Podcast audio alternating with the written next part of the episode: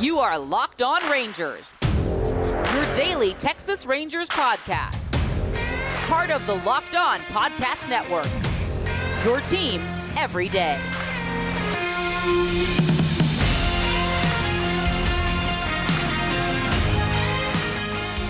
I'm Bryce Pettit for the Dallas Morning News, and you are locked onto the Texas Rangers. We are here today at the end of the baseball season with a very special episode. I've got a crossover episode with uh, three other Locked On hosts. We've got Connor Newcomb of Locked On Orioles, Gabrielle Starr of Locked On Red Sox, and AJ Andrews of Locked On Blue Jays. Um, get into a lot of Game six, the weird decision making, the bad decision making on the part of both teams, both managerial and uh, Justin Turner wise. Get a lot of outing on that. Uh, also about how baseball can't get out of its own way, um, even in the celebration of the sport, they still can't stop tripping over themselves um, and how embarrassing that is. But first, today's episode is brought to you by RockAuto.com.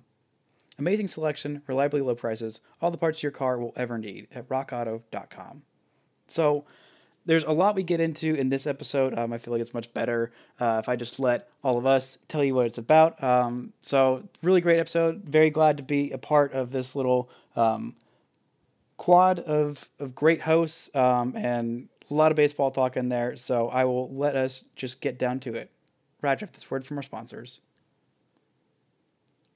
Today's episode is brought to you by Built Bar. Built Bar is new and improved and even more delicious. There are 18 amazing amazing flavors, including nut and non-nut flavors. There's six new ones, including caramel brownie, cookies and cream, cherry barcia, lemon almond cheesecake, carrot cake, and apple almond crisp. They are covered in 100% chocolate, which means they're soft and easy to chew.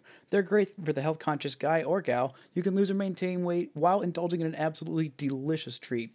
You, you already know that the bars are high in protein high in fiber, but did you know that they're also low calorie and low sugar? They're great for the keto diet. Best of all, Built Bar has a new promo code with all of our, our uh, listeners. You can get a free cooler with purchase while supplies last. I think those are probably gone, but you never know until you try. Go to builtbar.com, use promo code locked on, and you'll get 20% off your next order. Use promo code locked on for 20% off at builtbar.com. Today's episode is also brought to you by RockAuto.com. They are a family business serving auto parts customers online for 20 years. You can go to RockAuto.com to find a shop for your auto and body parts from hundreds of manufacturers. That's hundreds with two zeros. They have everything from engine control modules, brake parts and tail lamps, motor oil. They've even got new carpet. Yeah, new carpet too. Whether it's for your classic or your daily driver, you can get everything you need in just a few easy clicks and it's delivered directly to your door. The RockAuto.com catalog, yeah, you know it's unique and it's remarkably easy to navigate as well. Quickly see all the parts available for your car or truck, choose from the brands, specifications, and prices that you prefer. Best of all, those prices at rockauto.com, they're always reliably low and they're the same for pros or do-it-yourselfers. Why'd you spend up to twice as much for the same exact parts? I don't know. You shouldn't. You should just go to rockauto.com right now and see all the parts available for your car or truck. Right locked on in their How Did You Hear About Us box so they know we sent you. Amazing selection, reliably low prices, all the parts your car will ever need at rockauto.com.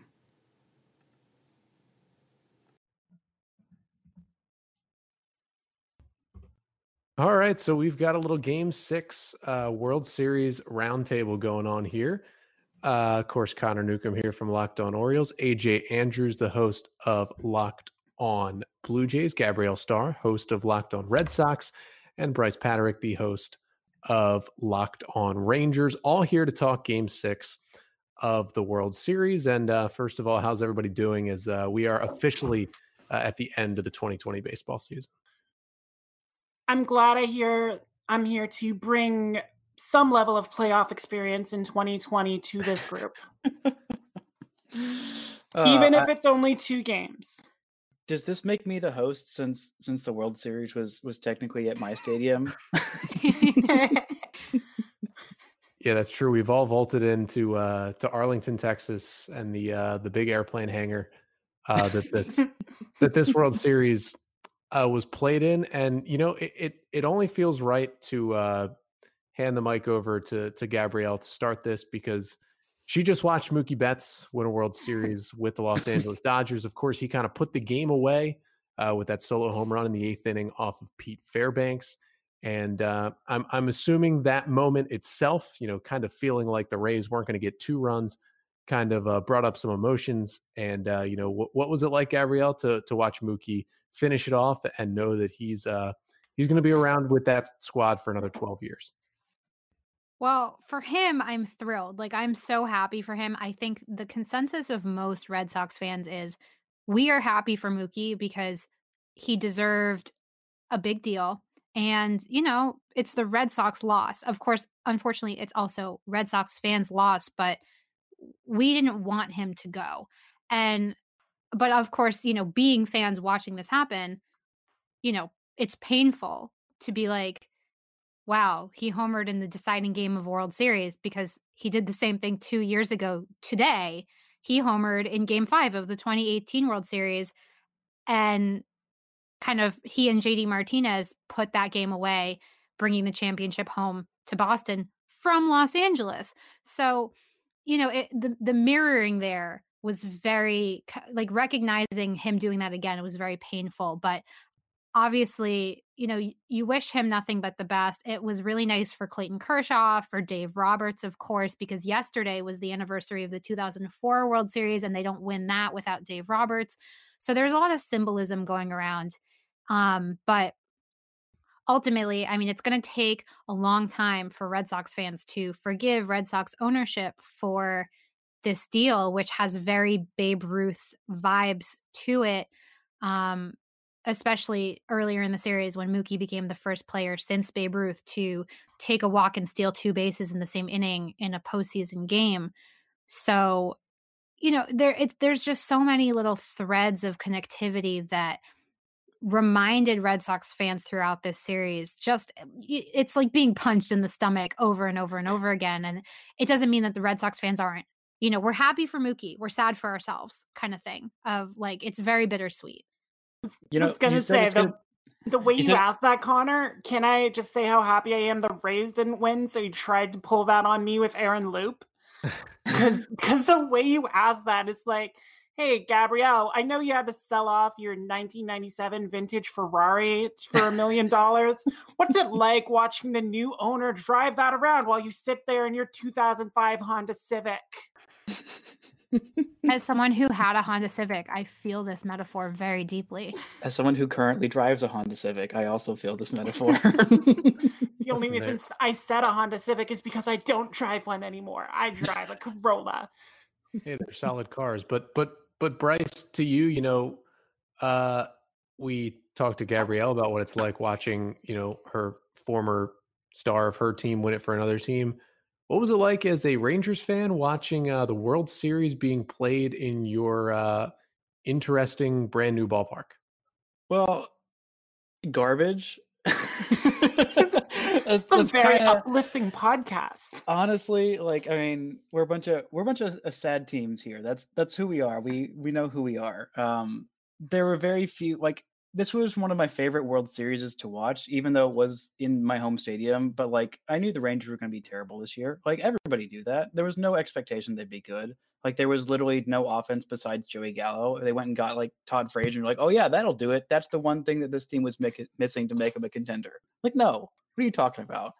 But um, I was very happy as a neutral fan that the the Astros didn't get in there because there was a, possibility of Cardinals Astros playing in a World Series at Globe Life Field in the first season it existed. And I, I said very openly, if that, that happens, I'm going to walk in the ocean and I'm never going to come back. Like that's, that's it. Um, but I really love watching Clayton Kershaw pitch. He's a Dallas native. Um, he actually goes to the same church that I do. Um, and I see him like every Christmas pretty much, which is kind of fun and exciting. And I try not to freak out and be a total fanboy, um, but fail every year. Um, but it was just good baseball. But still, it hurts to watch a team win a World Series at your new stadium. Look how fa- they're like just so excited about this new stadium. Look how fancy it is and whatever. But it's it's not your team, so it just it hurts real bad. Yeah, it's it's, it's obviously the first you know neutral site World Series. We'll see.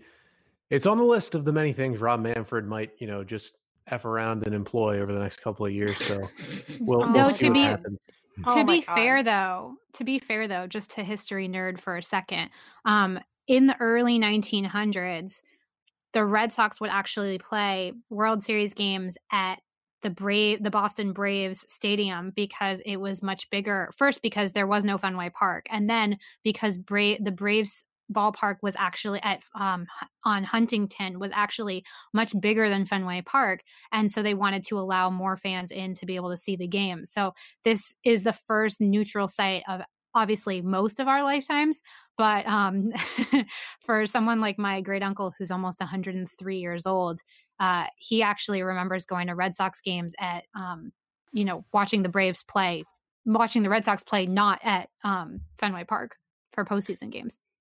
Can I a, can I just ahead. say on the topic of Rob Manfred, if you had told me at the start of 2020 that when pre- when presenting trophies that Gary Bettman would not have been booed by a stadium full of fans and that Rob Manfred would have gotten the living tar booed out of him by a stadium of fans, I would have laughed in your face. Can we talk about Manfred? Yeah, that was definitely an interesting uh, deal last night. Now, I to back him up, it, it I do feel like the takes about him hearing himself in his own ear is valid because when you're trying to talk to a group of people and you have something in your ear that's essentially giving you the feedback of what you're saying, basically turns your brain to soup. Uh, but it still was not a good look for Manfred last night. No, and I think it's really poetic and, and perfect that uh, he's the one who made sure that there were fans in the stadium and they were the ones who were booing him. I just think that's kind of poetic. I was, I was going to say, you don't think that's a good look for Manfred. Has anything been a good look for Manfred? I was going to say, like, has Manfred I, ever had a good look, though? Let's be I, real here. Probably I, not. I mean, I mean, this season went forward and was completed in spite of Rob Manfred, not because of him. All, all the things. Not to mention, to not to mention the way. I mean, I'm sure that we were going to talk about this at some point, but the way that the game ended in terms of the Justin Turner thing oh only reminds you how mismanaged this baseball season was from the very beginning because it started with them focusing on money instead of COVID pro- protocol, and it ended with them focusing on money over COVID protocol. I mean, they look at how the season started and look at what happened at the celebrations last night at the end of the game. Yeah. And I I actually understand the Dodgers line of thinking bringing Justin Turner back onto the field because I know a bunch of people were like, "Well, why are you bringing him on there?" I'm like, "Well, he's been in the dugout without a mask for the first 5 innings of the game. They're probably already to get it because MLB was so freaking terrible. How do you not get a response until the middle of the freaking game?" That's but al- that's just laughable. But also like it's kind of the same as saying, you know, there are racists and criminals in the Hall of Fame for baseball, so we should let Curt Schilling in. Like just because he was already around, I understand from a logical standpoint that you know, he'd already been around his teammates for the entire day, but at the same time, if somebody was lucky enough to not get COVID from him, bringing him back around his teammates to then expose them again. It's like okay so we want to make sure our bases are covered that he infects everybody. Like he didn't he didn't even wear his it's it, he wasn't even wearing his mask when he was sitting next to Dave Roberts and Dave Roberts is a cancer survivor. Like the level of you know it's one thing for him to stand on the other side of the field and hold the trophy by himself with his wife and then you know they wipe down the trophy and they bring it back to everybody else. I get that but for one thing he was told to isolate and then he and the dodgers just demanded that he be let on the field like okay that you're not the people in a position of authority here. You're not doctors and then he's like palling around with his teammates, hugging people, sitting next to his manager without a mask on for the team photo, kissing his wife. Like it, it was so ridiculous to me to see this happening. Yeah, yeah and that, the, that the thing about that, like that, uh, one of the things that I had concerns about, like when reading about the NBA bubble and how they wanted everyone to wear masks all the time, and I was like, well, if they're going to be like playing against each other, then like why are they going to be wearing masks when they're like not apart? And I was listening to uh, an epidemiologist say it's about the number of limiting the number of contacts and the number of attempts where you could spread it. So like, yeah, you can't do anything about like the basketball or being on the field and the dugout, whatever, but like you can limit like wearing a mask when you're not playing baseball when you're when you've already tested positive twice. It's not just one, it's not like one false positive, it's two positive tests.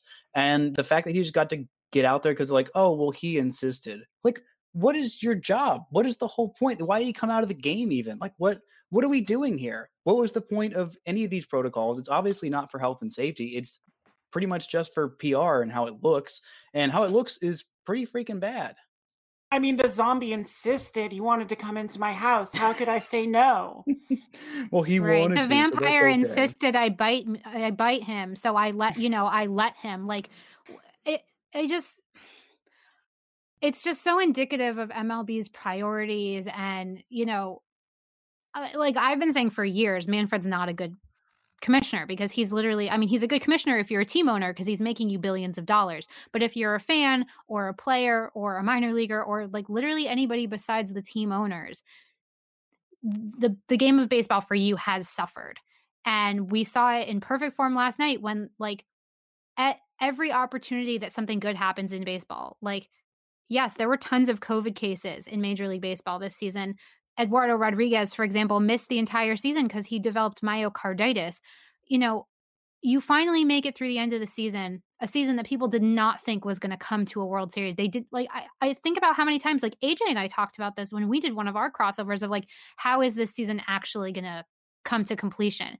So you're celebrating the World Series, you're celebrating the Dodgers winning for the first time in 32 years, and even that moment is damp is mm. darkened and dampened by this situation with Justin Turner. And it's like at every possible opportunity for MLB to have some good PR, to have a nice moment, to have something wholesome, to make people happy, they just ruin it. It is so baffling to me how this organization shoots itself in the foot at every possible opportunity. Yeah, it's it's such a good point there because you know I obviously stayed up and, and watched the whole game last night and watched the celebration.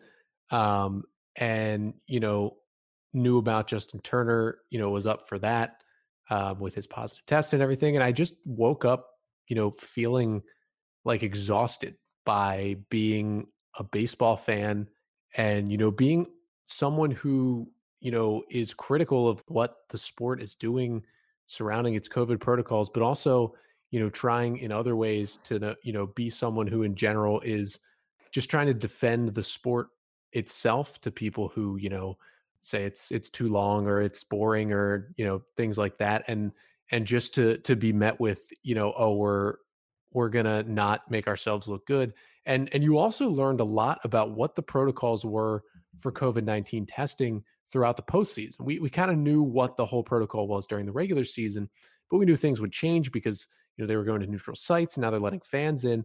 We learned yesterday that essentially you got to test uh, you know, in the morning and you weren't getting the results of that test back until the next afternoon uh, or evening even. And, you know, Justin Turner's test, you know, that he got back was inconclusive, they said, in the second inning. That's enough to pull him out of the game. Uh, right. You know, Juan a, Soto wasn't allowed to start the season for weeks because he had a false positive, and yet somehow, when it's the World Series, uh, you know, an inconclusive test, you know, just let them in there, whatever. They they focus on safety until it's inconvenient for their narrative, and they tried to cover it up, and it just ended up being so much worse because of it.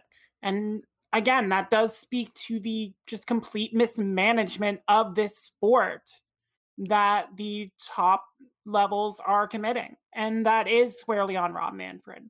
And it's like you said, Connor, it's so hard to be able to actually enjoy, you know, watching Los Angeles or defend it to other people. Yeah, yeah I I stopped trying. I can't no, it's defend not. that. Like if if, if like, someone doesn't like baseball at this point, first of all, probably a lot of their concerns are actually going to be valid, and also, you know, we just look ridiculous for trying to defend things like this in especially in a year where Manfred could have literally just copied everything that Adam Silver did for the NBA and he just didn't. And the NBA had zero cases the entire the season. WNBA as well, NWSL, like they they all NHL. did it so much better. Yeah. Yeah. Yeah, like it's not li- like he didn't have a roadmap. Every other league, every other league except for the NFL, has done a better job of managing COVID than MLB did. And I mean, the protocol set the updated protocol from the first page. It's not even like you have to look for this. It says after a club receives notice of a positive test result for a player or staff member, the club notifies the infected individual, requires him or her to isolate parentheses meaning no contact with anyone other than medical professionals end parentheses until they are cleared to return to club facilities and conducts an, imme- an immediate contact tracing investigation yeah, I think we learned uh, yesterday, but I, I, think we learned basically that, um, you know, and we probably knew this in our heads, but didn't want to quite believe it. Or maybe we did, and now we have proof that Rob Manfred's worst nightmare as we got to this World Series was not so much a player testing positive, getting sick, having COVID 19, spreading it to, its, to his teammates. Rob Manfred's worst nightmare was that leading to a potential scheduling situation where the Rays score three in the ninth last night, hold on and win, and Major League Baseball has to push back game seven of the World Series. I think we learned last night that that, you know, not being able to play your game seven when you want to was more of an issue to Rob Manfred than the players testing positive and getting sick. And I think we probably thought that because it's all about the money, but it felt like last night kind of proved that to us. The thing is, I don't know. Would they have pushed it back even? Like that's my question. Is like, what would they do? I feel like Rob Manfred would have tried his darndest to play Game Seven the very next day and pretend Right. like nothing happened. yeah, but then It's- how it's can you say almost that's like- a champion? Like it's almost like how do you like I genuinely can't tell which is worse like how they would have handled this if the rays had won last night and pushed to game seven or how they actually handled it in the way that it ended up playing out last night i can't i, I don't know like what would they have done you can't you can't tell me it would have been any kind of legitimate if Rob Manfred went to the Dodgers and say, "Yeah, you're going to play tonight, but you can't have anyone who may have tested positive or has been in close contact with Justin Turner." So, get Yeah, Gavin Lux would have done ready, get half half your team from Oklahoma City ready, and try and win game 7 of the World Series against the Rays. I think they would have just tried to cover it up and say you can't have Justin Turner, but everything else is fine. Like I, I right think like he they would have tried real hard to try. got and a cover all family emergency or something Mhm, Yeah. Exactly. I don't think we would have found out about it. it's a it's a balance we you know think of now you know uh, a balance of yes good that it ended last night when this happened and there is no more games to think about and we can focus on keeping everyone safe between Thank the you. balance of i Can really want to i was just going to say the balance of that between what i really want to see what rob manfred would have done had the rays won that game last night i am very you, curious know, you know who we should be thanking then? Kevin Cash. Kevin Cash saved the world from a nightmare scenario where Game Seven would be thrown into question because of his stupid, stupid pitching decisions this entire World Series. You know, I AJ, know that that was know a. I just got to say, I'll, I'll hand it to you, Bryce. That was a 12 out of 10 transition to what actually happened in the game last night. And now we go to Bryce. You know, I know a thing or two about bad managerial decisions in game sixes of the World Series, you know? and I'm just glad that there will be a, a moment in a game six of a World Series that happened in Arlington, at, that, oh, actually entirely, that will take some of the focus off the worst ever um, thing to happen in a World Series ever. I mean, yeah, this I mean. I well, compared him to Grady. I compared him to Grady Little in the ALCS, but that's the ALCS. It's not the World Series. I mean, but that was painful. Yeah, I mean, we we guessing. had that. If again, as the only person whose team was in the playoffs, we had that against Tampa Bay when Matt Shoemaker got pulled in Game One after three perfect innings, and it's like, well, you couldn't have let him go for. You couldn't have. You, you know, he was on his game, and it seemed like Kevin Cash took that message and took entirely the wrong thing with it because I mean, between letting Glasnow stay out there for like 115 pitches when he had nothing, to Yes. pulling Blake Snell, a Cy Young winner, when he did, like, What was it like even- 73, even- 73 pitches, two hits? yeah, and not even for a guy who you know has been on. Nick Anderson gave up runs in like six straight outings in the Six straight. playoffs. Six straight outings. That like that I I can rationalize taking out Snell. I hate it. It's a bad move. Like obviously in hindsight, like in foresight, it should have caught that. But like putting in Nick Anderson, who had a nine ERA in the playoffs, just like no, no. What are you doing? Actually, 0.52, but six straight appearances in a elimination game, like a one run game you are winning. Like what are you doing? And you didn't want him to face the top of the order uh, again.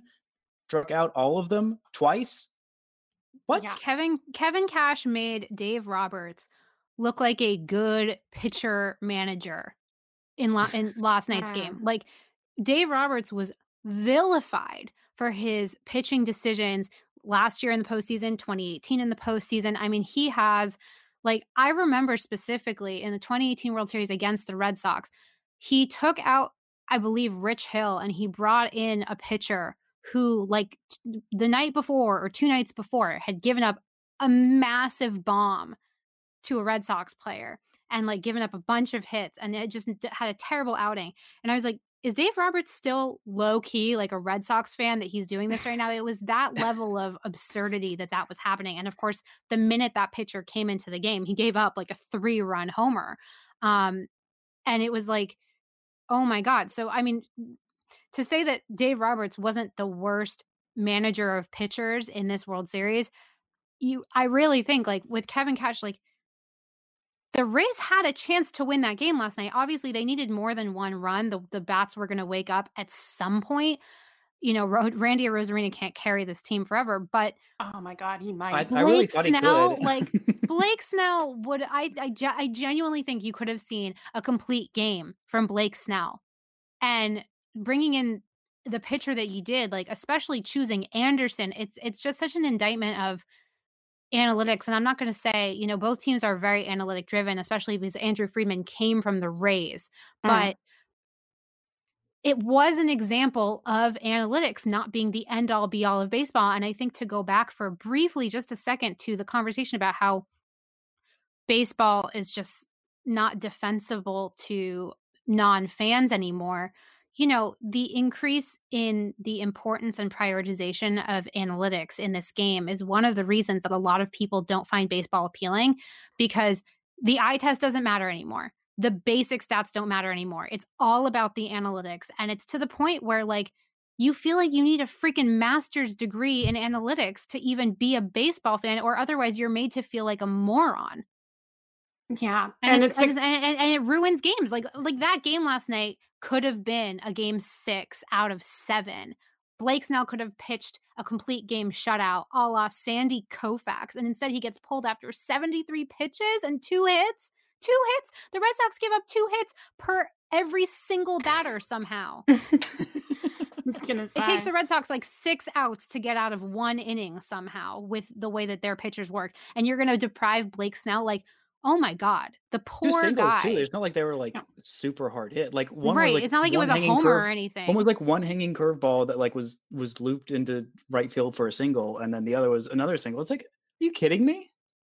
I mean, this is the exact same thing that I said on Locked On Blue Jays after that thing. And Charlie Montoyo came from that raised tree. So he's very analytics minded as well. Mark Shapiro and Ross Atkins, very analytics minded.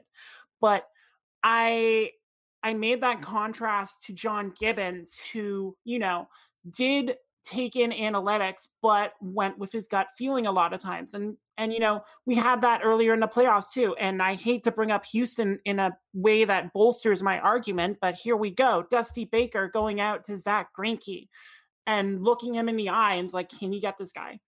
And he's like, Yeah. I'm like, all right, go do it. Managers can take in information, but they're not just managers of numbers, they're managers of people. And when they forget that, you have these blow up situations and you know numbers will lie. Numbers will fool you. You have to be able to read every facet of the situation and just not you know put all your faith into a computer because that's that's basically cowardly. You're doing that so you could say well the numbers told us to to do no, take some freaking responsibility and be an actual manager and not just a a a numbers like like checking Finger numbers pointer. off a list. Exactly. It's like when Paul George got out of the playoffs with Damian Lillard hitting like a 43 foot shot. Like the numbers say that's a bad shot. Paul George said that's a bad shot. He still hits it. And like the numbers support uh, like a large variety, like in the sample size, 162 games. Yeah, follow the numbers. But in an elimination game, like you got to trust your gut players and the guys who are elite to like do exactly what they want. If your starting pitcher is better than your bullpen options and your starting pitcher's pitch count is that low, you stick with your starter because even if it's the third time through the top of the order, he's the guy that's getting it done. And you know, it's that it's that old thing of like, you know, with Mariano Rivera for example. Um obviously not a starter, but like was totally lights out for over, you know, almost 2 decades basically. You knew what Mariano was going to throw to you. The thing is he was so good at it. It didn't matter that you knew what was coming because you still couldn't hit it. And yeah, and that's exactly what it is. And analytics the, aren't going to prove that. yeah, it, but it, the analytics did say that uh, Mookie Betts was really bad at hitting left-handers, and they just ignored that and right, gave him a right-hander. And what? And it eliminated any advantage they had going into that game. The more pitchers you have to use in a game, the more likely one of them is going to have a bad game because that's just how people are. People are not 100% all the time. So the more variables you bring into that, the more likely you're going to have a Nick Anderson who gives up a home run or a Pete Fairbanks who gives up a home run. Tampa Bay took their one reliable thing right. going into that game and Blake Snell and totally misused him. And for that, of, they deserve of all the games, of all the games and all the pitchers. Like I would have expected this in a game with a lesser starting pitcher than Blake Snell. But when you have like your Cy Young winning pitcher on the team on the on the mound, oh, like of all the games, it's just it. You can't write a script more ridiculous than that. Well, I'm there is one thing that we're not that... considering about why the uh, why the Dodgers won. Um, they I do believe they had a very unfair advantage. They had a Seager hitting in Arlington, and that's just downright illegal. because was. Kyle Seager has destroyed the Rangers for his entire career, like absolutely destroyed them. And so I think there's a little bit of the Seager curse um, on Arlington, and that transferred a little bit to Pete Fairbanks because he is a former Ranger. Um, and I think that's why he gave up all those home runs. It's just he had a little bit of Rangers curse and a little bit of Seager curse as well. I think that's just a little bit unfair for the Dodgers, but you know, well, and and if Dave Roberts is managing like a Red Sox fan, he couldn't mess up Mookie's chance at another World Series MVP or ring, could he? So. I did want to go back to something Bryce had had said. You know, I'm going to play like half devil's ad- advocate here and basically be mad at Kevin Cash for a different part of this decision. Um, for Blake Snell, now he was dealing. That was the best we'd seen Blake Snell look since he won the Cy Young in 2018. There's no question about that. However, I think if you just and I know his pitch count was low and he can get deeper into the game, but if you just look at length, he hadn't gone six innings since 2019. He hadn't gone seven innings since 2018. So I don't think Blake Snell would have thrown, you know, a complete game shutout or eight innings there. He definitely should have gone longer into the game. The reason that I think Kevin Cash screwed this up is that he went to Nick Anderson. And with the amount of horses that he has in the stable, as he likes to put it, um, we talked about it. Six consecutive appearances uh, giving up a run in the postseason. Nick Anderson, frankly, had a bad postseason. He had an incredible regular season. He went on the injured list. When he came back, he wasn't the same pitcher. And, you know, among the guys like the Diego Castillos and the Pete Fairbanks, I know he gave up a home run, but, you know, the guys like that, even the Aaron Loups of the world, Ryan Thompson, all these guys had better postseasons than Nick Anderson did. And if you're going to pull Blake Snell, which, you know, I get wasn't a great decision, but it's what the Rays have done all postseason. And it got that team with that pretty bad offense uh, to game six of the World Series. That plan got them all the way there. If that's going to be your plan, then fine. You can't go to the guy at with the top of the lineup that's given up a run in six straight outings. And I think honestly, that's what I'm more upset with with Kevin Cash about because I feel like he stuck to the Rays plan, whether you like that plan or not. He stuck to the Rays plan the entire postseason, which was get me five innings from my starter, and then we'll see about the sixth. Um, and he just didn't go to the right reliever, and I think everybody knew that because of Anderson's struggles. And and that's where it left us. But to kind of wrap up here, you know, all this happened, and the Rays still they only scored one run. They got the Arozarena home run in the first inning.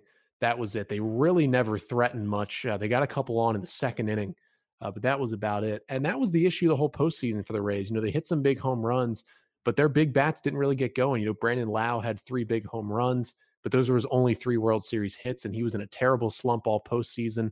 You know, Willie Adames was was fighting it. You know, they didn't get a whole lot from from Austin Meadows. He had a pretty bad postseason as well. Um, and so my question to you guys, as kind of a last thing before we wrap up, Kevin Cash, yes, made this terrible move and it, and it cost the Rays a game six. But do you feel like, because I do feel like this, that that finally the best team throughout the regular season and throughout the playoffs finally won the World Series? I don't think yes. there's any question. I mean, you look at some of the stats, I think the Dodgers had the fourth best per game run differential of any team ever. So, I mean, you can hardly argue that they're not a worthy winner. Um, I will say that the Rays did have a bit of a smoke and mirrors thing going on offense because it was essentially Randy Arozarena and Manuel Margot who eliminated the Blue Jays. And my God, am I not happy about facing Randy Arozarena in the division for the next 10 years. yeah, Finally I said the same thing on Locked on Red Sox. I was like, cool that we need, we have no pitchers and we're going to have to face this guy for the next decade. Finally got rid of Mookie Betts and now this guy shows up. Ouch. But, sorry, God. It's okay. But, but before we yeah. end though, guys, um, Major League Baseball just released a statement on Justin Turner. So I figured this would be a good way for us to end. Oh, um, yeah, yeah. Um, so here it is. In response to inquiries, Major League Baseball issued the following statement today regarding the circumstances involving Los Angeles Dodgers third baseman Justin Turner. Colon, quote, Immediately upon receiving notice from the laboratory of a positive test, protocols were triggered, leading to the removal of Justin Turner from last night's game. Turner was placed into isolation for the safety of those around him. However, following the Dodgers' victory, it is clear that Turner chose to disregard the agreed upon joint protocols and the instructions he was given regarding the safety and protection of others. While a celebrate while a desire to celebrate is understandable, Turner's decision to leave isolation and enter the field was wrong and put everyone he came in contact with at risk. When Major League Baseball security raised the matter of being on the field with Turner, he emphatically refused to comply. The commissioner's office is beginning a full investigation into this matter and will consult with the Players Association within the parameters of the Joint 2020 Operations Manual.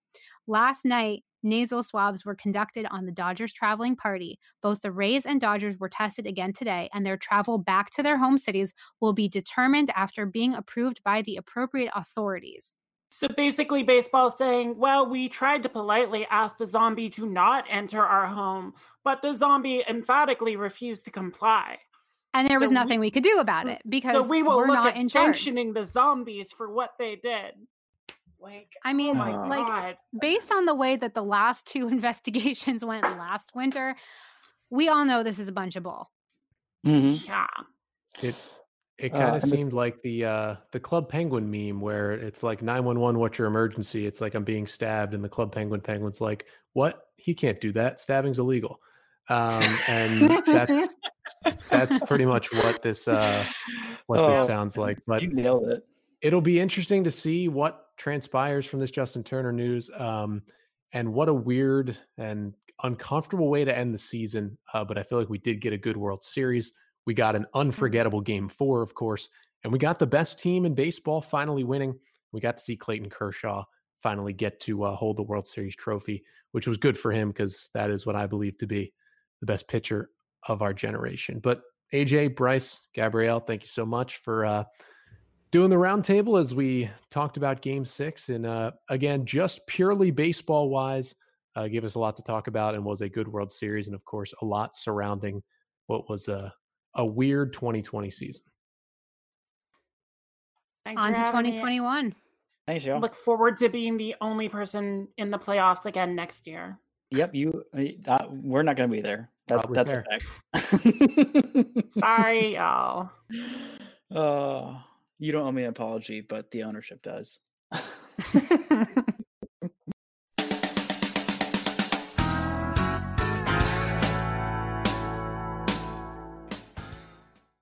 This is your invitation to the intersection of versatility and design. Experience the empowering feeling of the Lexus SUVs and some of the best offers of the year on select models at the Invitation to Lexus sales event now through April 1st. Get $750 cash towards the lease of a 2024 NX350 all-wheel drive.